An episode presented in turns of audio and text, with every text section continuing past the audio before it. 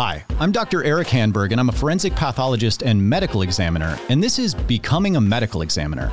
On this podcast, I talk to other forensic pathologists about what it's like becoming a medical examiner. And today I'm joined by Dr. Katherine Callahan. So, Kat, you want to say hi and introduce yourself? Yeah, hi. My name is uh, Dr. Katherine Callahan. Um, I'm currently living in Austin, Texas. Um, and I'm excited to be on your podcast. Thanks for having me. Oh, th- thanks for being part of it. I'm glad that you're excited. I'm really excited to do it. Uh, it's just sort of a fun hobby so far, but I've actually had a couple of people listen to the first episode and they seem to be excited to learn about what it feels like to do this job. But that brings me to question number one, which I've asked everyone and I continue to ask because it's the most common question I get, which is what do we actually do? Yeah. So when people ask me, I basically say that I'm a doctor who investigates death. Uh, so I determine uh, how and why people die. And sometimes that includes, to answer that question, that includes doing an autopsy. Um, and so my, my job basically is figuring out why people uh, die and certifying death certificates. Awesome. You know, a lot of us, we all end up mentioning autopsy because I think that's what most people picture, probably from TV and movies, um, or maybe personal experience. But there is a lot more that goes into it, and so I like that you say that it could include an autopsy, but it doesn't. You know, it doesn't all come back to autopsy every time. Right. No, you're totally right. I think a lot of people, you know, uh, the world of forensics is kind of so foreign to a lot of people, um, which is good, I guess. Uh, yeah. So um, a lot of what we do, the autopsy is a very important part, but like you said, it's not the only part. Uh, we do a lot of things without doing an autopsy, so our job is very important uh, for death certification. And in many of those cases, uh, we may not even lay eyes on that body, uh, but we review records and stuff. And so um, there's a lot of different parts of our job, and autopsy is just one small part of it. Yeah, definitely. And I think that the after that question, then my next question I get is how do I get to do that? Like what do I have to do to get where you are? And so if you don't mind, can I ask you a little bit about your process of becoming a medical examiner? Sure, yeah. I guess let's just start at high school. Were you a, right. you know, one of the valedictorian always did everything mm-hmm. right kids or did you were you uh, Patrick Hansma told me that he was you know an Edgar Allan Poe kid. So what, what was what was yeah. what were you like in high school? Yeah, so I grew up in a really small town in southern New Mexico, population of like 13,000 people. One high school in the whole town, so everybody knew everyone. Everyone went to the same high school. Um, so I was actually valedictorian of my high school, but it didn't. I mean, it's a very small school, so it didn't take much preface that by you know, as a big fish in the smallest pond possible. Um, so it was a very small community. My dad worked in a copper mine uh, there. So I, um, through high school, the big thing for me was sports. Like if you had talked to me in high school, you, I would have told you I'm going to be an Olympian. I'm going to run track and field in the Olympics. That's really all, most of what I cared about. I cared about school, um, but mostly because I had to do well in school to be able to do the sports I wanted to do. So sports was like my big driver um, in high school. Wow. So it's so you said I, if I talked to you in high school, but it sounds like I probably would have been terrified to talk to you in high school. You were the valedictorian, and you would have told me you're going to be an Olympian. I did not have that kind of. Uh, I, I, don't even know drive back then. So good for you. Yeah, like I said, big fish in a tiny, tiny pond. yeah. Um, but so I, um, so sports were like my life, and so I really worked hard to get um, an athletic scholarship to college, and so um, after high school, so high school though, high school, I really did gravitate. I mean, I loved I loved school, um, but I really did gravitate to the sciences. Like I loved biology. I loved we dissected a frog in my science class, my biology class, and I loved that. So I did kind of at an early age kind of gravitate more towards um, sciences and biology in particular. So when I went to college, um, I, you know, like I said, I tried I got a sports scholarship. I for went what to college and I it? automatically signed up in um, like biology classes as a major. What sport were you playing? Started running track and field when I was in the third grade, which is kind of crazy. Wow. Um, yeah, because I have I have two kids now, and one of them is in fifth grade, and I I always think back of myself in the fifth grade, and I was already, yeah, I was competing, I was racing. And I look at my kid now and I'm like, I can't believe I was doing that at his age. But um, yeah, I my parents. I remember coming home one day in the third grade and there was a little small track team in my community that ran in the summers, and I was like, I want to join this team. So I um, joined this track and field team, and we would compete. It was USA Track and Field. We would compete um, all over the country uh, in the summer um, doing track meets, and so I was recruited out of high school more for track and field. But I kind of because I started so early, I think I got burnt out, and so I actually took a volleyball scholarship at the University of Portland uh, in Oregon. Um, oh, I don't know right, if right I knew that. School. Cool. Yeah, I don't know if I, yeah, I don't know if I told you that. Yeah, yeah. So I University of Portland's a very small. It's one of the smallest Division One schools in the country. Um, so they were when I was there, they were in the West Coast Conference. Um, so we played a bunch of California schools, and so and then we also played Gonzaga. Um, yeah, and so I, I played um, volleyball there for two years. Nice. What what was your major in? Do they have majors? Is that how? yeah, they have major. Yeah, yeah. So my major was just at University of Portland. It was just it was biology. My major was biology. It wasn't pre med. It wasn't. Um, I don't. I don't remember kids in my college being pre med. We were just biology. But I wasn't even thinking of medicine at that point. I was still very focused on sports. So I thought you know, I want to be a physical therapist, maybe some kind of like sports medicine, athletic training kind of thing. So during my first two years of school, I was a biology major. I was taking like biology, chemistry, organic chemistry, um, but I wasn't, medicine wasn't even on my radar really. It was mostly physical therapy, I would say. Okay, so when did that change? When did you sort of yeah decide? that changed? So after two years in Portland, so I, growing up in sunny New Mexico, it was you know uh, blue skies, sunny, uh, and the, the Pacific Northwest weather really did get to me.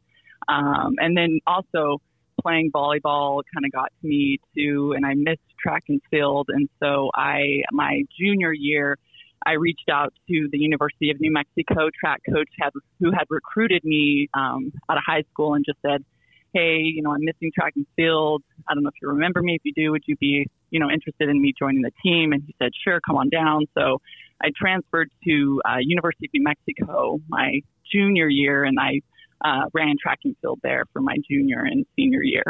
Okay. And it was at that point, so I started taking, you know, uh, biology courses in New Mexico, and that's where everyone, if you ask them, they were like, "I'm pre med," and I was like, "Pre med?" You know, I just had never really thought of it, and I'm like, "All these people are pre med. What does that even mean?" And then I find out it's just basically biology. Um, but I think because everyone I was in classes with was pre med, I started thinking more about medicine.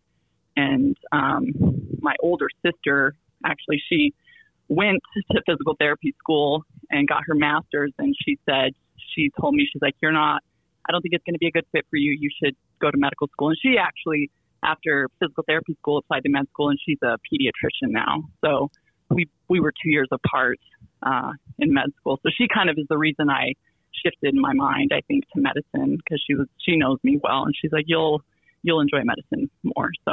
Well, that's nice. I mean, it's nice I, to have some advice like that from someone who knows you. Right, right. Yep. No, I think her. I mean, she was two years ahead of me in med school too, so she kind of we went to the same school, and I got all of her books, and she, you know, was a good mentor for me for sure. So, where did you end up going to med school? Yeah, so I went to University of New Mexico. So I finished my undergrad there and then um, applied early decision. So it was the only medical school I applied to. And with early decision, if you get in, you're basically committing to the school. So I got in, and so that was very nice um, and not that. It was kind of stressful, but I know it could have been a lot more stressful. Um, these days, I feel like or uh, students have to apply to a ton of schools to get in, um, but I was pretty lucky. So your sister was she already at the med school at that time? She was two years ahead. Yeah. Yep. Yeah. So she's four years ahead of me in age. So she after she uh, got her master's in physical therapy. Um, actually, she was still in physical therapy when she applied to med school and she got in. Um, so she ended up being, she was two classes ahead of me in med school. So we were together at the same school. Obviously, she was in clinical years and I was in, you know, the first two years. Um, so different, different, you know, parts of school, but we were together for two years. Okay, well, I want to yeah. I want to talk for a second about when you were at uh, UNM for college for your undergrad, mm-hmm. and you were you know you started identifying with the idea of being pre med. Um, did that affect anything that you were doing? It sounds like you were already sort of doing the pre med curricula and you were already doing yeah. the pre med thing. You just didn't identify with it. So did you change anything? Right. It's weird, you know. And in hindsight, I think, and I, I want, I'm, I'm sure a lot of people think this. Like, I'm, I think I just was like, I'm not smart enough to be a doctor, and I just never.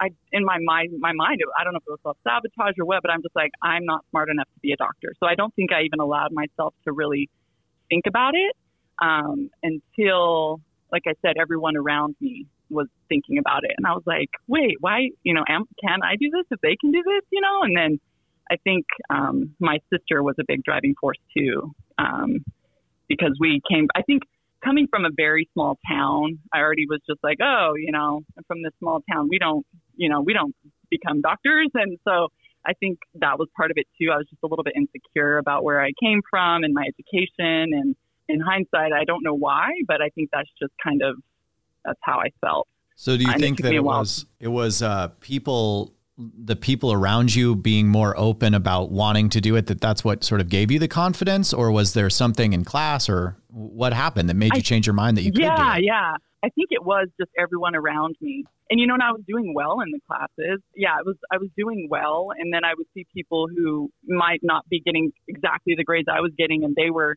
they were like, "Oh, I'm going to be a doctor," and I just remember being like, "If they can be a doctor, I can be a doctor." Yeah. you know, like I, I think I was. I think it was just a moment where I kind of was like, "You can do this if you want to do it." It was a slow kind of transition for me. I think where where I just kind of realized and gained confidence just by the people around me, and then I was doing decent in school, and was like, "I think you know, if these other people can do this, I think I can do it too." But I often wonder if I'd stayed in Portland if I would have felt that way because it was a it was a smaller school. It was a private school, and everyone was no one was like t- openly talking about medical school. So I don't know if I would have.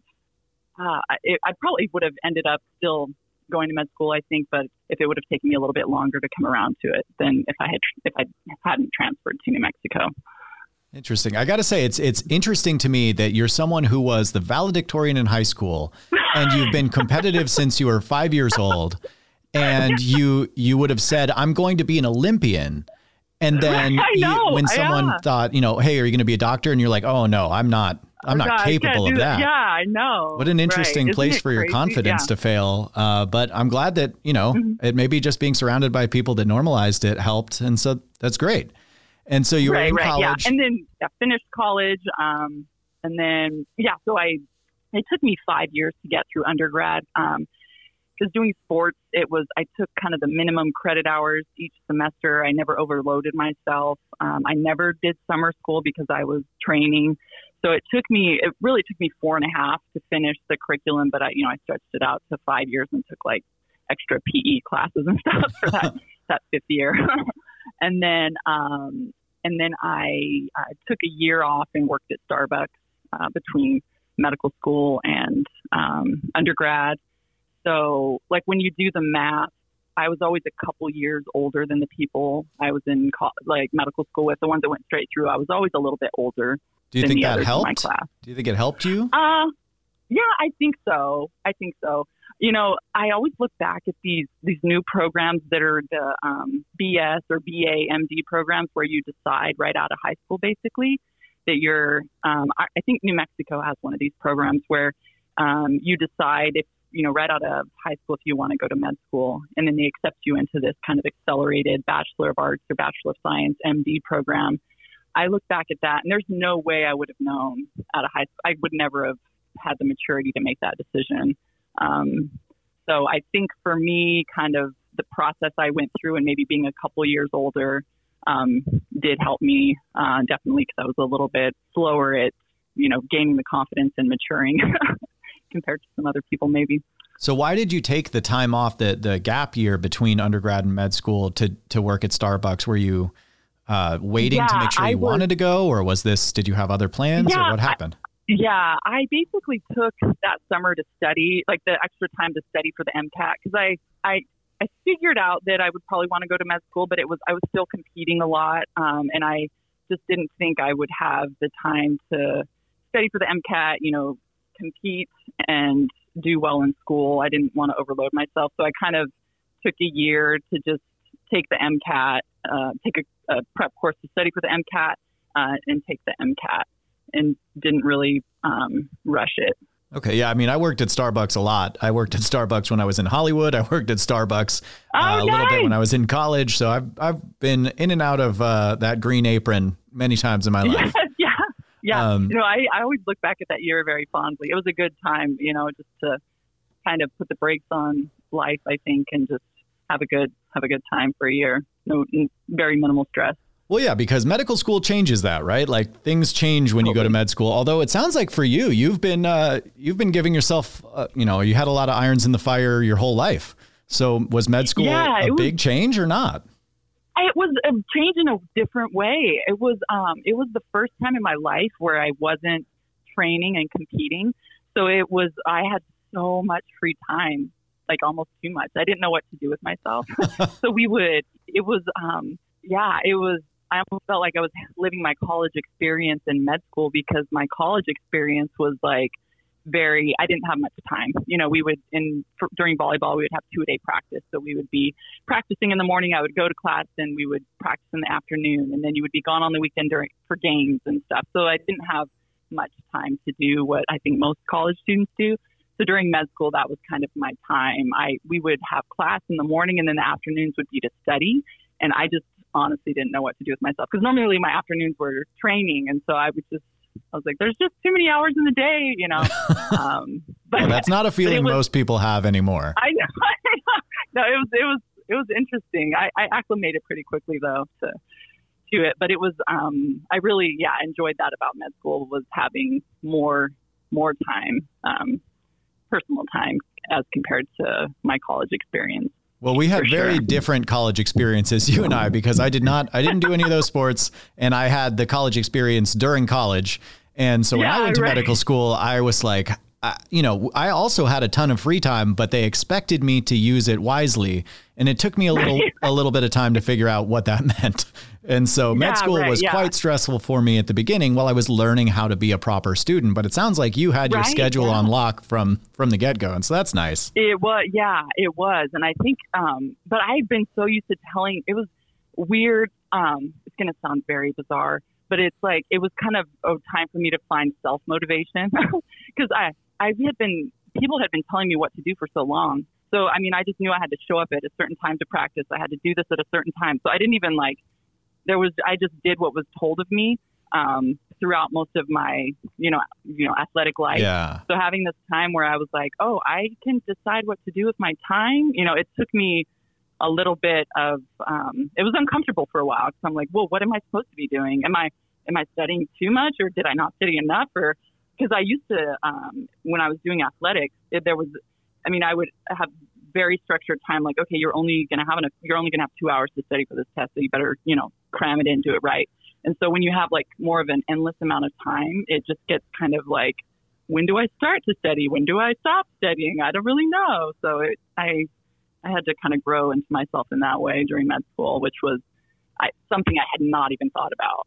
Um, Yeah, that's That interesting. interesting. I, you know, my Yeah. experience with med school was, I guess, in terms of studying, you know, it just basically was there was more information that I had to memorize and learn and whatever. And so because Right. of that, it was a, a, a huge time commitment. But one thing that I thought about med school was actually kind of how nice it was to finally be part of the I don't know how to phrase it so it sounds better, but if it's part of the academic machine where once you're in med school, Yeah. there are people Yes. there who, who you tell them what you want and they tell you how to get there. They say, okay, well, if you want that, you need to join this club and do this and do that. But Right. pre med was such a nightmare because if you have the goal of getting into medical school, you can tell people and they're going to say, good luck with that. And that's about it. That's Right. all you get. And you look it up that's online. get. Yeah. And everyone Mhm. online says there's no way you can go because you're not smart enough, and you just it gets Right, stressful. yeah. But once you're in, Right, people hold your hand and walk you through, and that's real nice. you just so have to study. Yes.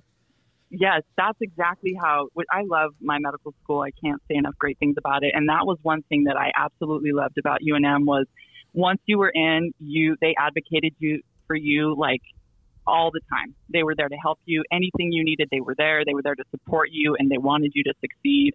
And so yeah, once you get in, you just you feel like you have a lot of help, you know, people telling you how to do things, um, giving you advice and it's it's really nice for sure. So did you have the moment that I I can still I, I can still remember the feeling in my stomach when I went from I hope I hope I hope I get in and then I got the email that I did get in. I got off mm-hmm. I, I, got in off the wait list and I remember okay. getting that email and I I was ecstatic for like, you yeah. know, 6 minutes. Yeah. And then my yep. stomach just cramped up and I thought, yes. "Oh my god, now I have to do this."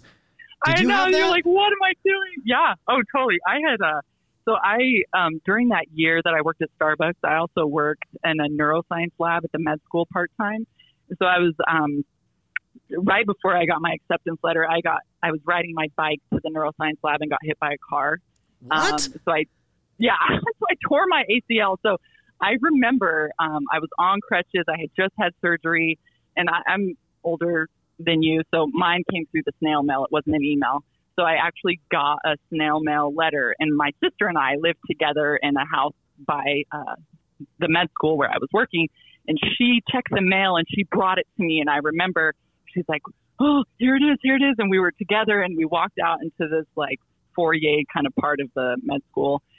And I was on my crutches and uh, standing there trying to open this letter, and she was there with me, just staring at me. And I opened it, and I was the oh man, the excitement. I forgot that I had a surgerized knee and started jumping up and down and dropped my crutches. And she was like, "No!" I was like, "Oh my gosh!" Of course, my knee started hurting like crazy. But I there was yeah, just such excitement and such relief. But yeah, then immediately it's like, oh, sport. You know, I got to do. I can't fail now. You know, I'm in. I can't fail. And you think about all the hard work it's going to be. But um, but I would say the excitement definitely was like way more than the fear. Um, it was cool. I cannot believe you just sort of walked right past the fact that you started that story with I got hit by a car.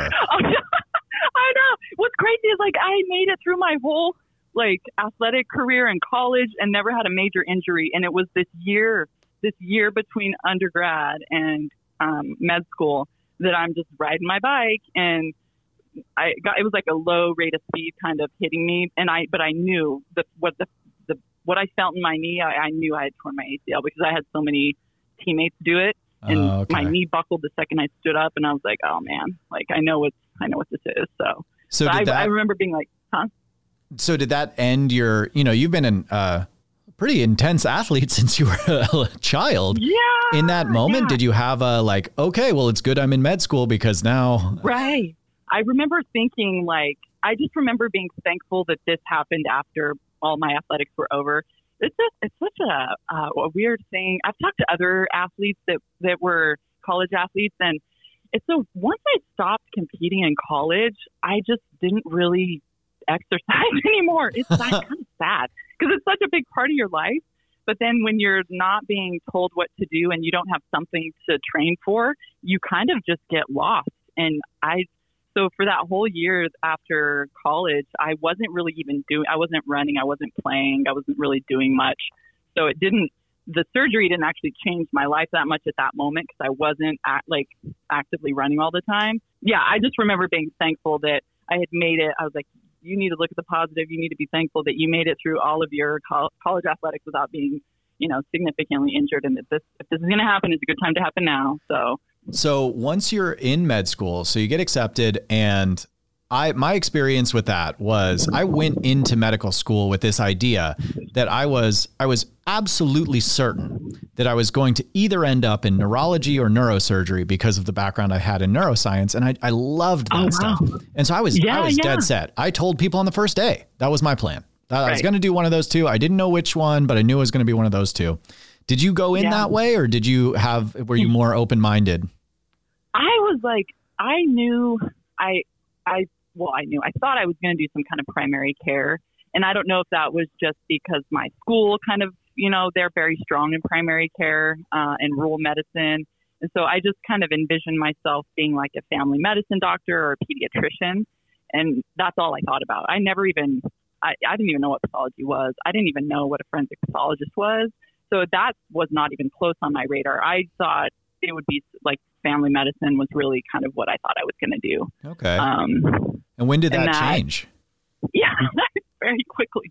So um, after our first year of medical school in New Mexico, we do this thing called the practical immersion experience, where the summer after your first year, you go and you work in a rural environment with a primary care doctor. So I went back home to my hometown uh, in New Mexico, Silver City, New Mexico, and worked with my dad's doctor, primary, uh, his family practitioner doctor, and he's a really amazing physician. But it was um, he was running himself ragged. It was at a time where um, doctors, at least in the small community, if their patients were hospitalized, they would still round on them in the hospital and then have to go see a full clinic panel of patients. And so he was just super busy and uh, his his practice was actually he was super busy, but his practice was going bankrupt at the time too. It was just like a bad all around thing, and I was like, this guy's working so hard and he's going bankrupt. like it just didn't make sense to me, and it was uh, he was having patients fill his prescription pads and like trying to write themselves prescription meds oh, for oh, or prescriptions for pain meds and stuff. And I was like, what is happening? And it just kind of really turned me off to primary care. Um, and so when I came back my second year, everyone had such a great experience in the summer, and they were like how amazing it was and how they were just so you know like glad that they were going to be a doctor and I was having the opposite experience. I was like, "Oh no, I don't know if this is what I want to do. Like what have what have I done?" That's and a so cool program. Was, that they have that yeah, like summer really experience yeah. like that's like summer camp from uh, 80s movies It is, know? and it's cool because it's during you know that those first two years when it's so kind of book heavy to have that time where you're like okay no there's this is what i'm going to be doing you know we have to study the books and all that to get to this so it gives you a little bit of you know a, little teaser of what your career is going to be like. So I think it gave a lot of people, you know, that rejuvenation, like, okay, you know, let's push through the second year and then we'll get to clinicals. But for me, it was a little bit different. And so I was having like a weird freak out and was thinking about like, did I make the right choice? Because I really did like science. So I thought, like, should I have gone to like a PhD program? Should I be like a basic scientist? I don't know. And okay. Then, so um, now's when it, you started in on the, uh, I don't know if I should be here thought process right right basically kind everyone like, goes through. uh, right exactly totally. And so my school um, they have this thing called the uh, post sophomore pathology fellowship. So it's um, they try to kind of recruit people to pathology and kind of introduce them to pathology. So two students they accept two students per year in between years and in third year you take a year off and you basically work like a first year pathology resident so you rotate through the different specialties that a first year pathology resident would rotate through. And back in the day when pathology was a five year residency, if you did this post sophomore pathology fellowship, they would give you a year credit for it. Oh, that's but, cool. Um, but PATH changed to four years. And so then it was just another, it was, you didn't get credit for it. You just, it was an experience that you had. So, um, I heard about I heard about this fellowship and was like, we had pathologists, both surgical pathologists and some forensic pathologists, lecture us during our first year of medical school just on diseases and stuff and I really enjoyed their lectures. So I was like, oh, you know, I um, I applied for the fellowship and got in and that was basically a game changer for me. That's where everything changed. And I became very excited and um, passionate about pathology. So tell me more about that because I you know, we had gosh, I can't even I can't even remember if we had I think we probably had that post sophomore fellowship at where I went to school as well, but I never really understood the drive to go there. You know, I had, I do know that people do it because they have a, a partner that's a year behind them in med school, or they have yeah. a reason they need to be around an extra year. It, so it sounds like you did the post sophomore year because you were struggling with why am I even here? What like what do I right, want to do? Because right, I didn't yeah, enjoy my clinical experience, so maybe medicine isn't right for me. And was it also an opportunity to take a year away from school and try to redecide if you want to finish, or was this right. purely on pathology yep. or what? Right, right. So I was kind of, you know, you start school and automatically those loans start racking up. So I was just like, you've got this money hanging over your head that you're accruing, this debt, and then you're thinking like, oh man, did I make the right choice? And so for me, it was a, a way to kind of pump the brakes. I was getting paid a salary. I didn't get paid like a first year resident. I made less money, but it was I didn't have to take out loans that year. Obviously, the interest on my loans was accruing, but it was a year where I, I made a salary. I was able to kind of figure out and not make any rash decisions about, you know, what am I looking for now? Like to kind of transition, like, okay, we thought it was going to be family medicine, but clearly you know, we're having second thoughts about that now, you know, kind of looking into what else medicine offers, and if I really felt like it was the right fit still, and that year was just um, perfect for me. But you're right; it kind of is once you're, you know, once you're not getting the credit for that year anymore that maybe you would have gotten if you were interested in pathology back in the day when it was five years. There really isn't much. yeah, like who does that year? You're right. Like people who might, yeah, like you said, have a partner in a different class where you have to hang out for a year, or um, maybe someone who is thinking about PATH but they're not quite sure and they want to be fully immersed in it and see if they like it. But yeah, I think my I think UNM still offers that program, but I'm not sure. So I'm thinking um, about you going back to uh, in your sort of summer camp of uh, of family practice back in your hometown, and I'm yeah. picturing you going from you know valedictorian of your small school and then off to Portland and then back to New Mexico, but in I, I think UNM is in Albuquerque. Is that right? Yeah. Mm-hmm. So yep, you're in yep. Albuquerque, which is the big city as far as New Mexico goes, and right. then you are in med school and now a lot of stuff in your life has changed. You're no longer the, you know, like deeply in sports like you had been and right. you head back to your small town and not only that, but you're participating with the doctor that is your dad's doctor. So you're right back in the thick of it with your small town and the the family right, there. Do you feel like that affected your interest in the practice? Just the fact that you were in your own small town again? Did it make it better, worse? It ah. didn't affect you?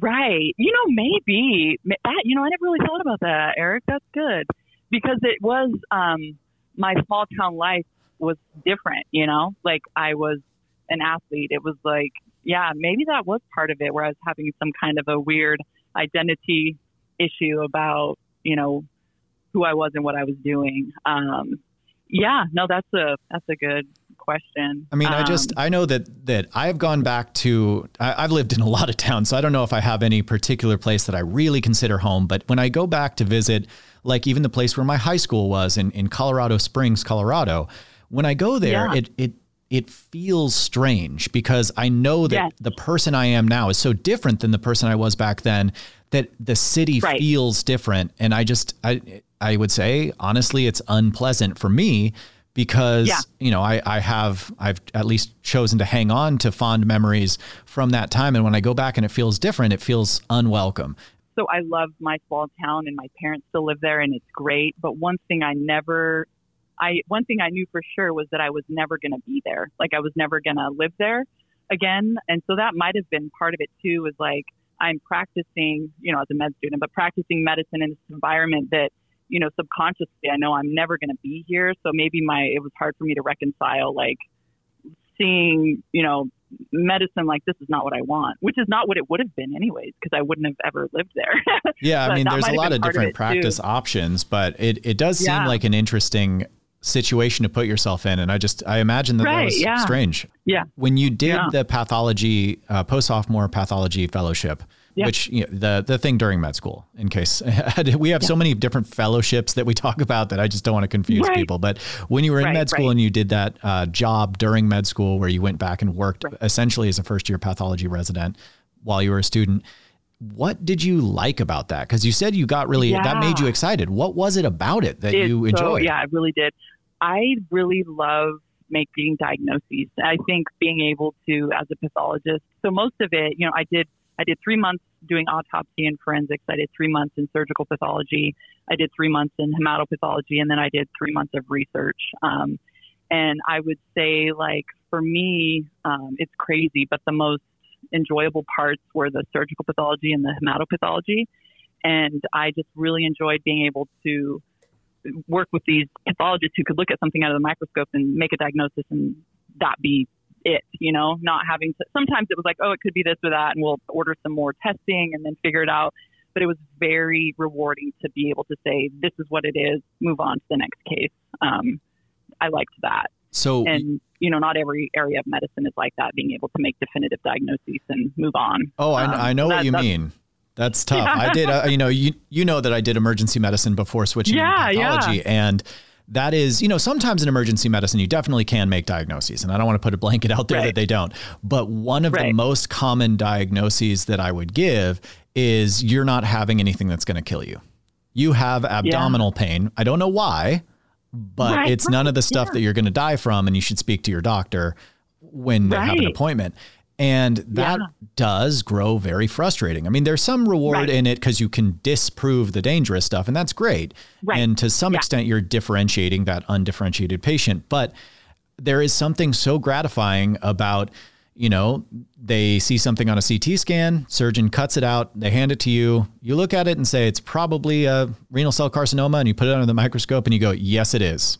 And then you Yes, it just. Yeah, write it yeah. down. And that's pretty cool. Right. That's a gratifying feeling. And so I definitely can identify with that. Yeah, yeah. I think that was the biggest part. And then, you know, I, I'm a big believer it's the people that you're practicing with can really decide what you go into. So the hematopathology department at the at New Mexico at the time was very strong. Dr. Foucar, Kathy Foucar was there. She's a well-known hematopathologist. I think she's retired now, but she is such a great teacher. Um, and I remember sitting at the scope with her and just being like, I want to be like her. She's amazing. And that I think was the biggest influence on me at the time. And that's really that experience with her and her team is what pushed me to choose pathology. Uh, so it's crazy that at all that I didn't end up doing hematopathology, but that was like my experience with her and her being such a great teacher and just being so positive and passionate about um, her work is what really pushed me into um, pathology. So, what was your experience with? You said you did uh, during that rotation, during that year, you did autopsy and forensics, and I I think that Yeah. I know something specific about UNM that's actually quite unique, which is that their forensics department is actually integrated into the hospital system and the education system. Is that right? Yeah, it is. Yep. That's very And, uncommon, um, and I don't think most uh, post sophomore fellows will do rotations in forensics No. unless it's a specific request. So. That means that you got that right. early exposure to forensics. What was that like? What was your I- first autopsy like? Yeah, so it's uh, because of the school, you know, that like the the OMI, the Office of Medical Investigator, is part of the school. Um, as first year med students, so even before this fellowship, as first year med students, you are required to go watch an autopsy, which I think is a great experience because it gives you exposure to, you know, autopsy pathology, but it also just like gives you exposure to an autopsy and you really just can appreciate that. And so during my first year of med school, um, the very first autopsy that I saw, I actually walked out. I couldn't handle it. it was too much. I was like all in my head. And it wasn't too much in terms of visuals and like sounds or smells. It was, um, I couldn't stop thinking, this person was alive yesterday and they're dead today. Like it was too much. Thank like, you. I stuff. absolutely that absolutely happened to me as well. And I I mentioned before I was the kid in high school that I had to leave biology class when they t- you know brought out anything with blood. It would make me sick. You dissected a frog. I know that my class did, but I didn't. I had to walk out. but you, And you were uh, not one of them. Yeah. my experience with Yeah. it wasn't an autopsy. I guess it's sort of an autopsy, but it was in my first year of med school. Um, they did a, a sort of they presented it as a here's a case. Let's see if you guys can work it through. And they said it's a you know this is a 50 whatever year old woman and she's presenting with no pain, but she's noticing that her body is turning yellow. And so we all, you know, we're barely, barely starting in med school. And eventually it, we all kind of together work out with the teachers that this woman has pancreatic cancer and she has a, a really mm. large mass in the head of her pancreas. And we work it out and we talk about the physiology. And I thought it was really interesting. And they said, okay, everybody stand up. And we walk over into the autopsy suite and they say, this is her. Oh my gosh. And what? I was I was so shocked. Like the No. the that was not how I recommend they do that again in the future. No, and they should no. warn us that this is not a hypothetical situation. We're about to meet this person, but it was a, it was a very powerful feeling to really connect. Yes. Like, hey, all this stuff we're talking about has a purpose. Is we real. are learning Yeah. stuff about real people to help real people. But then we did see. I mean, we saw her and we saw the autopsy, and so I was absolutely, I was absolutely overwhelmed with emotion, and it was Yes. really difficult. And then, you Yeah. know, over the course of the year, we progressed through anatomy lab and it became easier, but um, Right. they really, really hit hard on that connection to this. This was a, a living person very recently. Right. And their family Yeah, is yeah. outside and we're going to talk to them and that Right. kind of thing. And so that was, a, Yeah. that was a lot back then. it is really heavy and i don't that was my first year and then during the fellowship um so the way that the you know the omi new mexico is is so the like we said, forensics is part of the university, and so the autopsy service and the forensic cases are all done in the same facility. But you know, the residents and some of the doctors will handle the autop the hospital autopsy cases, and then other people, the fellows and other staff will handle the forensic cases. And so it is a big mix. It was a little bit overwhelming just the sheer number of bodies sometimes because it's a statewide system. So, you know, it wasn't just like, oh, we have one person that died in the hospital and their doctor or their family wants an autopsy. So here's this one person. It was like 20 bodies, you know, and so at the beginning, you're just kind of like, whoa, there, whoa, there's just a lot of bodies here and there's a lot of people dying because you don't, I mean, before that, I didn't think about how many people die per day and die in different ways. And so I think it just really opened my eyes up um, to obviously mortality. And it was kind of a, I think I was dealing more with that during my three months, uh, just dealing with being comfortable with mortality. So I didn't, forensics was not on my radar. It was so far, I was like, I'm going to make it through these three months and then we're going to go do heme path. Like, I'm not even, it was, um, it was a good experience, but it wasn't, I wouldn't say it was like the most enjoyable experience because I was mostly in my head just dealing with my emotions of death. Can you tell me more about that? Like that's something I find really interesting because we we have a unique job, right? In all of medicine, a lot yeah. of people see death and will be around death, but we we really are the ones who are the most familiar. And I'll tell you from yeah. when I was in the emergency room and the critical care units, we would see people go from living to dead. But after yeah. the like after pronouncing someone dead, really my only interaction was to let the nursing staff know that they could remove medical devices or not, and to whether or not I needed to call the medical examiner. And so I really right. didn't have much involvement, and I certainly didn't have any real involvement with families after the fact. And so it's only from this job that I I really started feeling that connection to what the end the end of life is like. So can you walk me through any like what what were you feeling? What were you thinking about back then? yeah, I think yeah, I think, like I said, the, the kind of the sheer number and just, you know, you realize, I think for me, um, you're not realizing how many people are dying of every day of different things. One big thing for me was suicide because suicides don't make the news.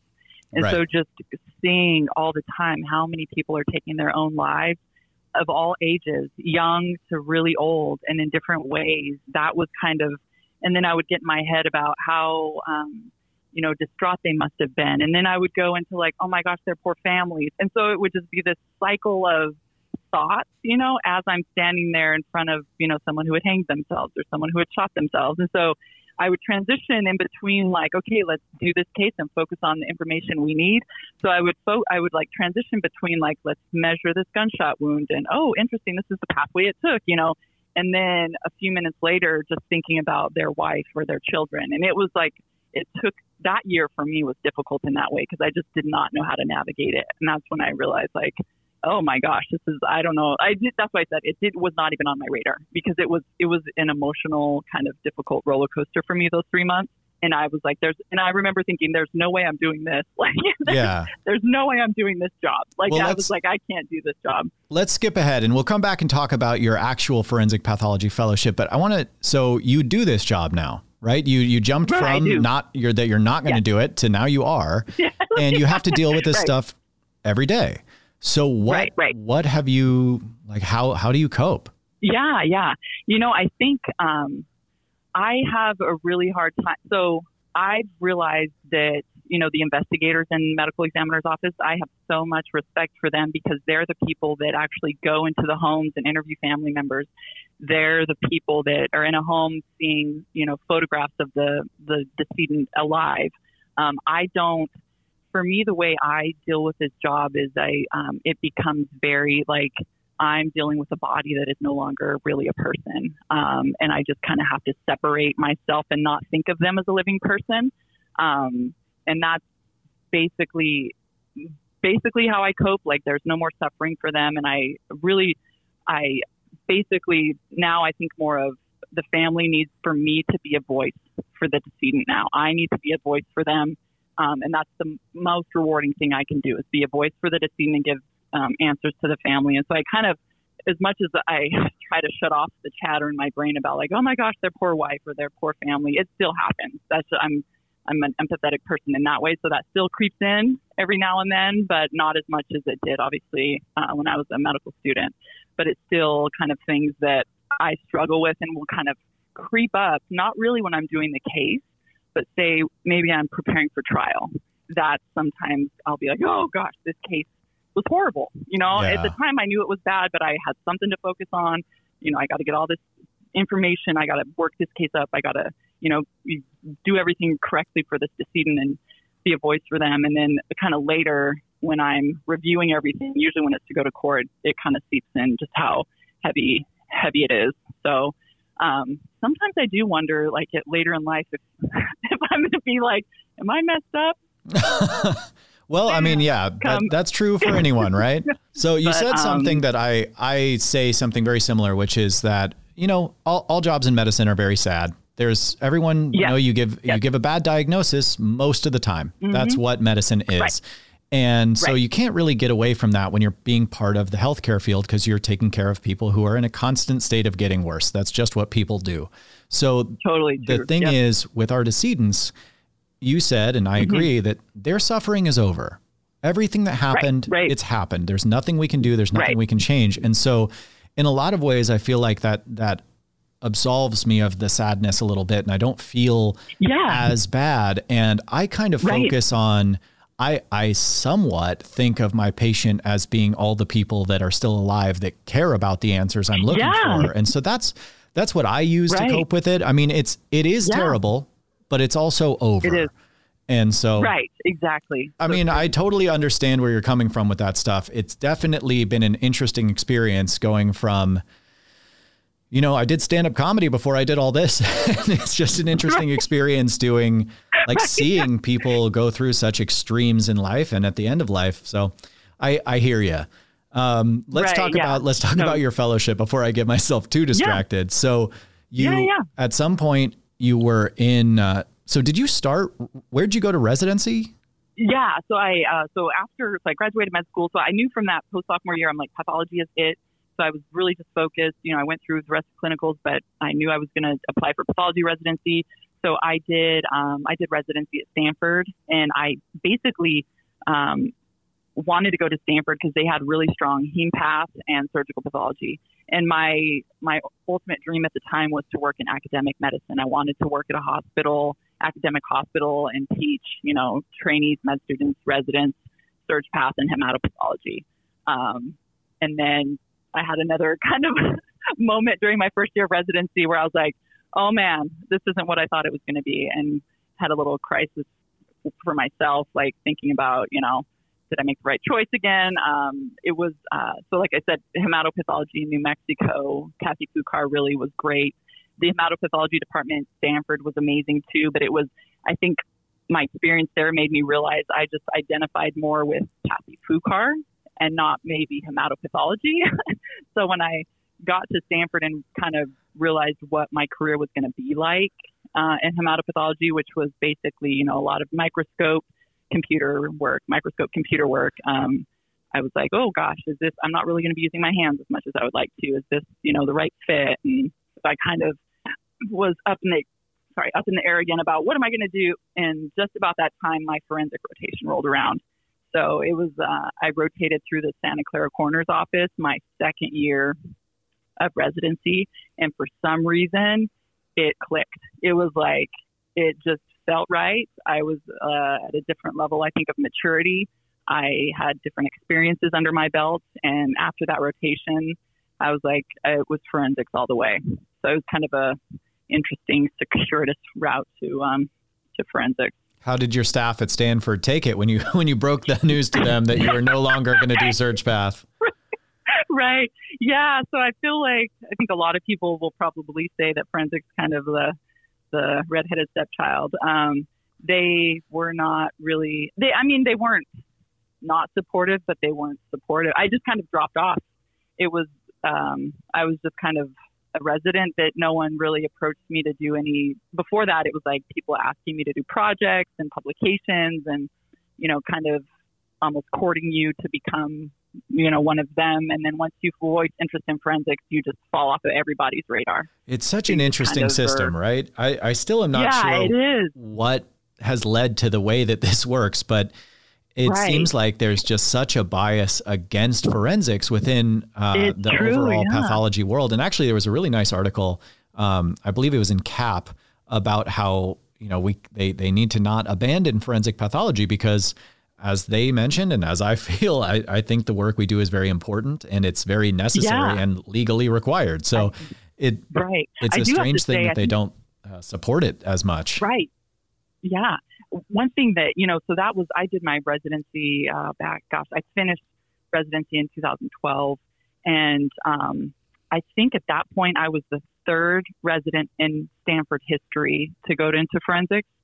So it was like not many at all. Wow. But since, but since that time, um, there have been several residents from Stanford going into forensics. So some, I feel like something shifted over there, which I'm thankful for because we, there have been several, at least one in each class for many years has gone into it. So um, something's changed over there. I, I don't know what it is, but um, obviously they're being, I think, a little bit more supportive, hopefully, of residents. So you But- were you were in small town New Mexico, then Portland, Mhm. then Albuquerque, Right. then up to Palo Mhm. Alto, and Right. then where off to for fellowship. Yeah, and then back back down to Albuquerque um, for uh, fellowship. Yeah, so I got to go back and work with most of the same staff that was there during my post sophomore pathology fellowship. So it was really cool to kind of come back, you know, more educated, more mature, and uh, as a forensic fellow and work with the staff again. It was great. Interesting. So that's almost that's almost mirroring how you went back to your small town and worked in the family practice. Yeah. Uh, but Yeah. now now you've come back and you're a you're a doctor and you're going into forensics Yeah. and you're going to be part of the team. But this time it felt good. Yeah, So maybe it maybe it isn't just about going back. Maybe it really is a better fit for you, huh? Sure. Yeah. No, it's uh yeah, and my fellowship was amazing. I we had two I had two co-fellows, which I think I I really do like uh, the fellowship programs that have more than one fellow because you have someone kind of going through the trenches with you that you can relate to and share cases with. So I was very thankful for my two co-fellows and. Uh, I'm still good friends with them today, and we'll we'll still talk about cases. I feel like those friendships are strong friendships that you'll have forever because it's a very uh, unique experience that you go to go through together. Yeah, well, that's part of a, a lot of medical training. It's such a unique experience because it's it's so intense and so time consuming and so stressful that the people who are there with you, you really feel like you're, you know, sort of. Bonded, Yeah. yeah, totally. So I did my fellowship in Miami, and there's a general Oh, yeah. sort of requirement that all fellowships have some didactic teaching, some hands-on teaching, and some. I, I believe that it's always been a requirement that you attend crime scenes. Was that the overall Right. setup for your fellowship as well? Yeah, yeah. We, I think, you know, um, I think you guys in Miami probably do a lot more scenes than we did. Um, but yeah, we had like a requirement. We had to go to so many scenes. Um, and then we had, a, I just remember a, we had a big old white dry erase board that had the different, all the different types of cases, like different ways people can die. And then it had all of our names, the three fellows' names, and you kind of would check off, like, okay, I had a plane crash case, so you check it off, like the next plane crash goes to, you know, so and so, and so just to make sure that we were all getting our, you know, specific type of cases done. Um, but the great thing about, you know, being having co-fellows, say they're very rare type of cases, and you're only going to get one per year. Um, we would all kind of learn off whoever did that case. You know, they would share everything. We would all share cases. So you, even though you didn't, you know, personally do it yourself, you're still learning from it. Yeah, yeah, honestly, we- that's one of the best parts of this field to me is is we work with people who also really love what they do. And so when something yeah. is interesting to them, it's almost always interesting to all of us. And so, you know, Right. there's it used to be that when someone would come knock on my door and say, "Hey, come here, I need you. I want to show you something." It was always like, "Oh, I have my own stuff to do. Leave me alone." But now, Yeah. when someone knocks on my office door and they say, "Come check this out," I'm always like, "Whoo, here, let's go find out what kind of it's like, crazy thing I'm going to see." And so that's no, a, a fun part of the job, I think. Yeah, no, for sure. And that's it's a cool thing being able to to share cases with each other. That's yeah, that's I love that part of the job for sure. So now you've gone through forensic pathology fellowship and you're officially a forensic Right. pathologist. Yeah. And it sounds like you had quite a, you know, change of how you learned to cope with stuff. But during this time, you yeah. also, it sounds like you got married and had some kids. When did that happen? Yeah, I did. Yeah. So it's oh man, that was a whole different. So I met my husband in medical school, and he was uh, in a pararescueman. He was in what they call the pipeline. So he was a pararescue trainee who was stationed at a Air Force base that was in Albuquerque. And so um, when I went to residency, he was stationed in a different state. So he lived um, in Arizona. Uh, I was in California. So we lived apart all during residency and during fellowship. And Wow, um, that's a my- long time. That was five years? we lived yeah we lived apart five years yeah. And it was one of those like um we had just a very shared respect for each other's kind of career. And so i supported him. I knew what he did was very niche and not many people could do it.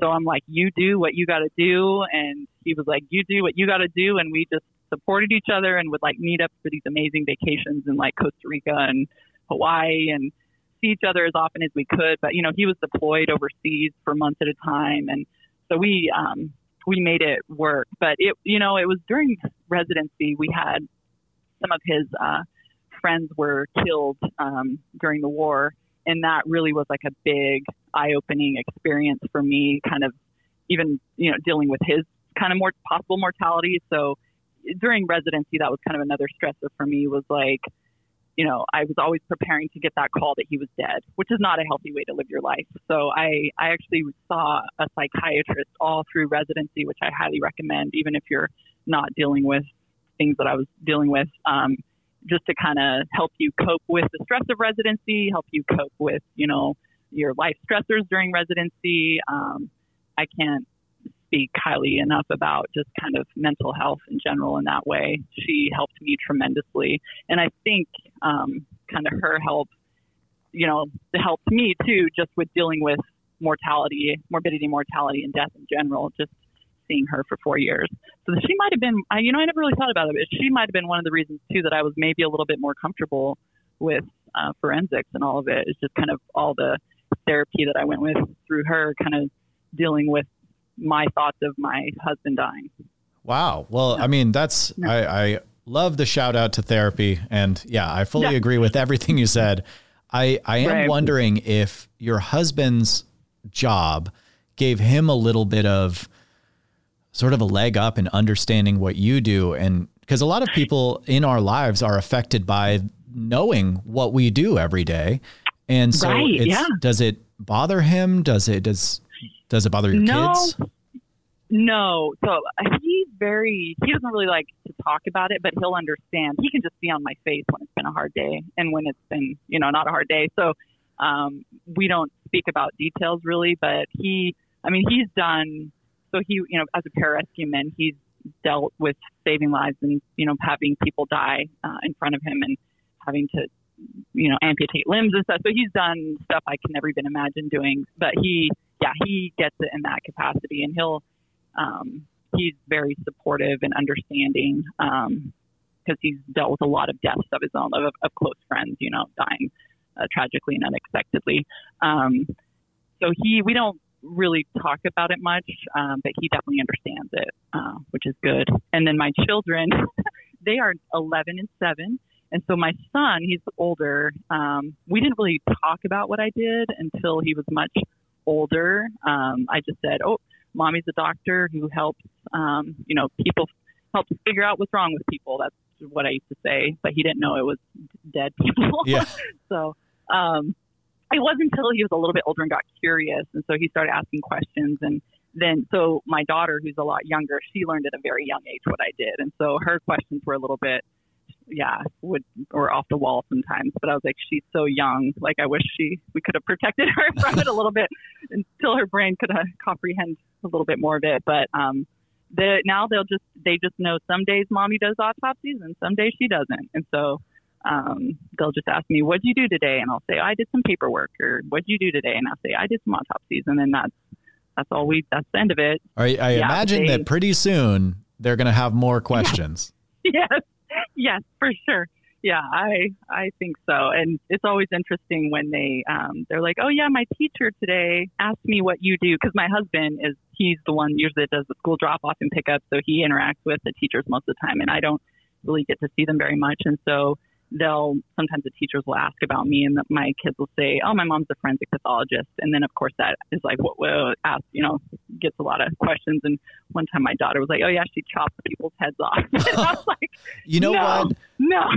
I don't remember. You may have even been there the day this happened, but I got a question on the Reddit of someone oh, no, that had uh, they messaged me and said, "Why would a medical examiner ask me to come in to identify my uncle, and they will only show me his uh, severed head?" And I responded that if that's happening, no. you need to call the police because that is that should not be happening. That is not no, what we no. do. And chances are, what they meant was they're just going to show you his head because they'll cover the rest of the body with a sheet. And honestly, right. they'll probably just show you a photo of his head. Right, um, right, yeah. But it makes me think that man, TV and movies have really done a disservice yes. on showing what it is we actually do. Because that is, I can understand yes. being horrified at the idea that we would right. call you and say, We've cut off your uncle's head and you got to come right.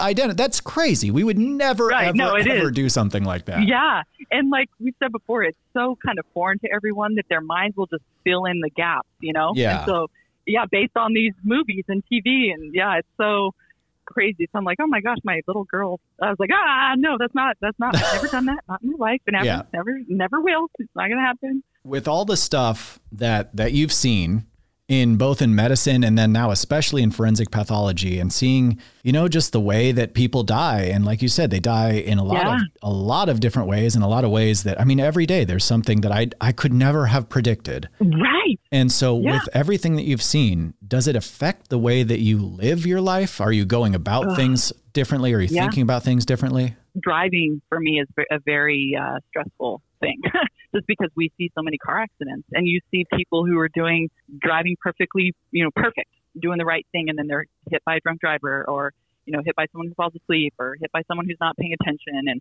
so I always, um, driving for me, I think since doing forensics has, um, has been way more stressful. Uh, just because I feel like I'm only in control of myself, but I can't control the person next to me. So I don't know, you know. And then um, as a parent, it is a constant struggle for me because we do see the weird things. So I, I'm constantly thinking, oh, you can die like that. Oh, you can die doing that. Oh, don't do that. You could die. Um, so it's that versus like, let your kids live their lives. You can't keep them in a bubble. So it's like a constant struggle for me not to be too overbearing, but also to keep my kids safe and not be that really weird parent. But it's a it's a daily struggle for sure. I kind of get both sides of it because because we see everyone that you know you do something stupid and you can die, but we also see people mm-hmm. who do nothing stupid and they die.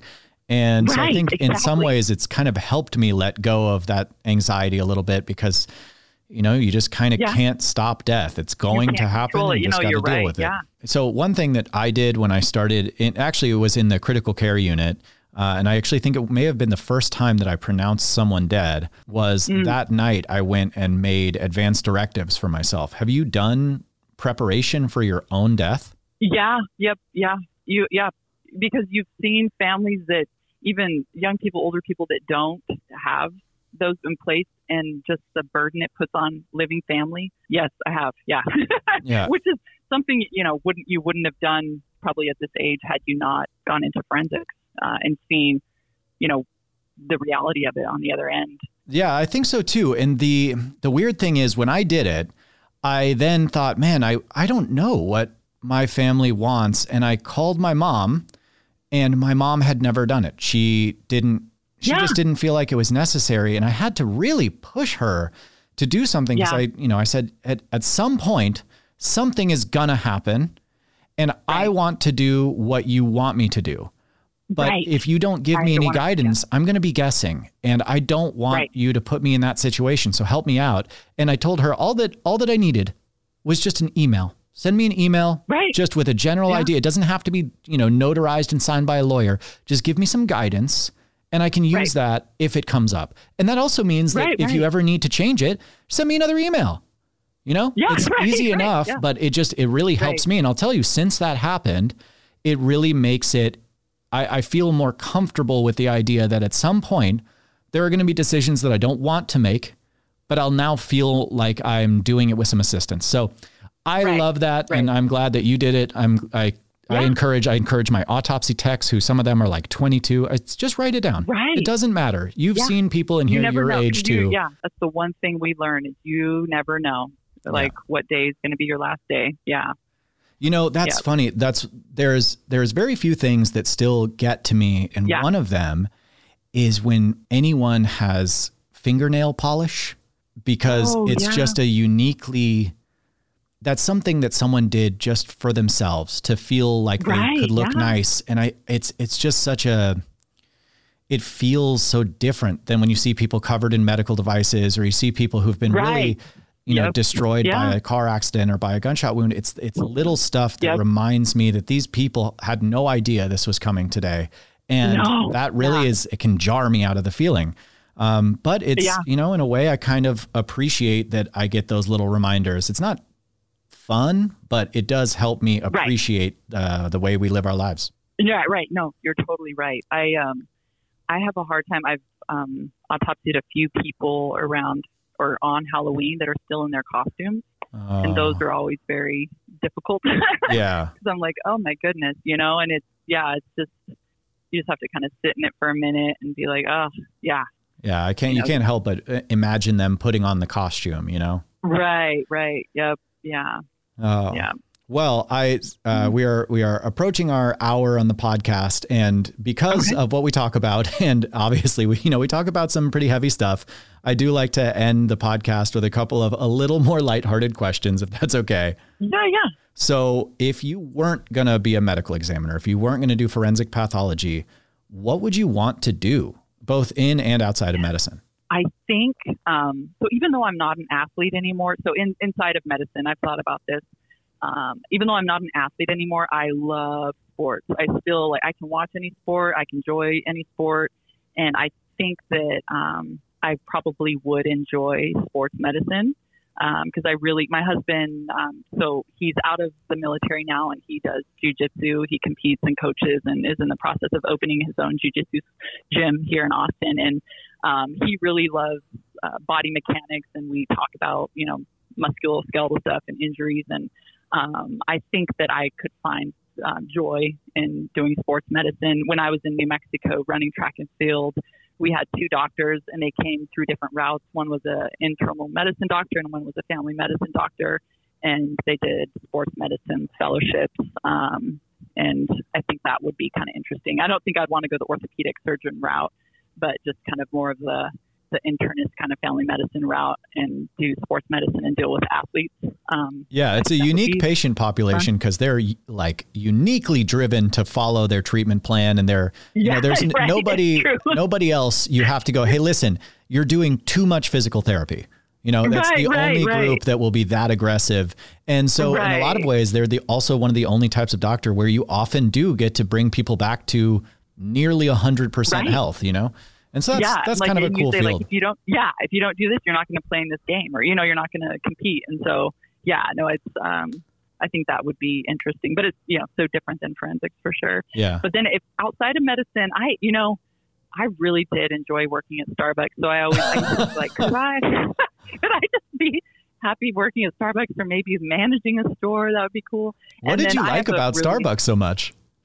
I love um, those short interactions with people.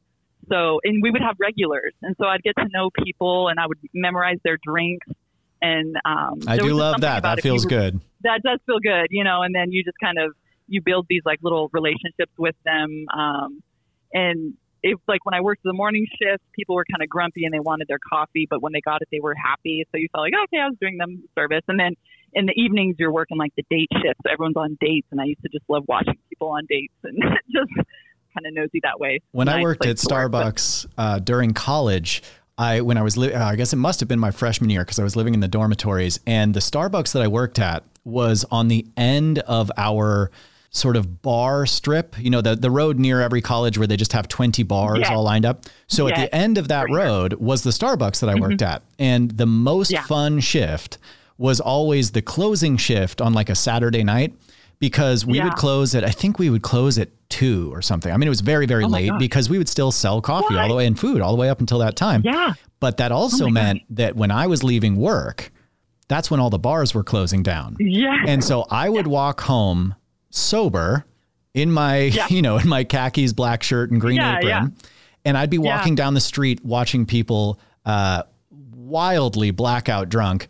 And Yeah, usually we had leftover foods that were going to be Yes. discarded that we were Thrown away. allowed to we, we were allowed to give away at the end of the night. So I would leave Starbucks with a, a platter of cookies and I would walk down the street and just Nice. give out cookies to drunk people. And it's I've never felt more popular in my life. Oh yeah, you were just like making everyone's life. Oh. Yes. So I mean, yeah, that No, was that was fun. I liked that. Yeah, yeah. Um, and then I also, so I have a very short, like pixie haircut, and I really enjoy getting my haircut. So I always think, like, would I, could I just like go back to cosmetology school and cut hair? You know, be happy, maybe. I don't know. Those Yeah. are like the two things I always think, like, huh, because you're kind of um, dealing with people. At least in my experience, people tend to like to go get their hair cut unless you mess it up, then they're not nice. But Well, um, yeah. It seems kind of like an enjoyable, enjoyable experience. And, um, but yeah, honestly, I, I really do like my route to forensics was a little bit maybe not the traditional route. I feel like a lot of people go to medicine knowing they want to do forensics, but I'm very thankful I found it because it is um, a very rewarding career. You know, Um, I'll tell you, in talking to different medical examiners and specifically asking people about what it was like for them, um, it seems like the traditional route to forensics is non traditional. It seems like most Oh. people are doing, you know, there are people who knew when they were 16, but but people t- do a lot of things before they do this. And I think Yeah. that it's kind of good. I think that it gives us Yeah, a more broad worldview when we come into this and we, we need it. Right, right. Yeah. So No, it's, um, I enjoy it. tell me about some time in your life, whether it's related to being a doctor or not, that you laughed really hard. It doesn't have to be funny to me. I'm not asking you to tell me a Right. I just want to hear about you laughing really Yeah. hard. I, you know, I was, I was thinking about laughing. Um, so I, whenever I think about laughing hard, I automatically, my mind goes to, so when I was playing volleyball at the University of Portland, I was a middle blocker and my roommate was one of the other middle blockers and uh, we became very close friends. And it was just one of those friendships where you kind of knew what the other one was thinking. So when you look at each other, you know, oh gosh, she's thinking this or she's thinking that, or, you know, yeah. If someone says something and you look at her, you know, she's how she's reacting. And so we used to have to do these drills where we were on opposite sides of the gym and you had to pass the ball back and forth and you had to pass it like 50 times consecutively without the ball dropping or else you had to start over. And everyone had to do it. So it could make for some very long practices because it was just you everyone had to do it 50 times. That sounds exhausting. And invariably, whenever we had to do this drill, we would start laughing hysterically. And it was like we would get in trouble by the coach. and it was just one of those where you like you couldn't stop laughing. And I was like getting mad at myself, like, don't be this immature. But I would look at her face and she would like have a smile on her face. And I'm like, don't smile at me. So you would try not to look at each other, but like you couldn't not look at each other because you were passing the ball to each other. But then it would just like digress into this like laugh fest and we would get in trouble. And so it's, um, those were always like good, good slash bad memories because it was like just when you really need to control yourself, but you can't. And just, oh gosh. yeah, I love that. That's a great story. That's I think very, very uh, recognizable for all of us. I think we all have had a friend like that at some point where it's just you're so close and uh, Right. done so much together that it just is fun to be around each other. And so I love it. Right, right. And just when you you're like it's like the most inopportune time where you really don't want to laugh, but you can't control yourself. Yeah. you just have to. It's like, oh gosh, not now. Here we go. Here we go again. So, Well, thank you so much. I really appreciate you being on the Yeah. podcast. Um, is there is there any uh, any place that people can find you on social media? I don't know if you're a social media person.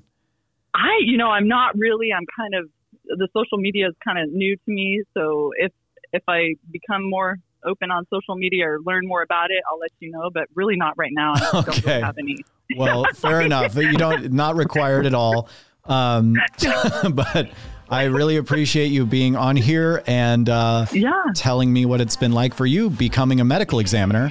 And if anyone out there is interested, uh, I recommend going to reddit.com slash r slash forensic pathology and you can learn more about what we do. Or if you're interested in forensics in general, but you don't necessarily want to be a forensic pathologist, you can go to reddit.com slash r slash forensics. And there's a lot of forensic professionals there that can tell you a lot about what they do and ways to be involved.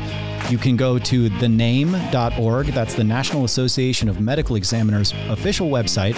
That's thename.org. And on there, it is geared a little bit more towards people who are already forensic pathologists, but there's a lot of educational content, there's a lot of outreach, and you do have the option to hire someone for a, uh, a private autopsy if that's something that you're in need of. If you're trying to get a hold of me, I'm at Dr. Hanberg on Instagram and Twitter. And while we still have TikTok, I'm at Forensic MD.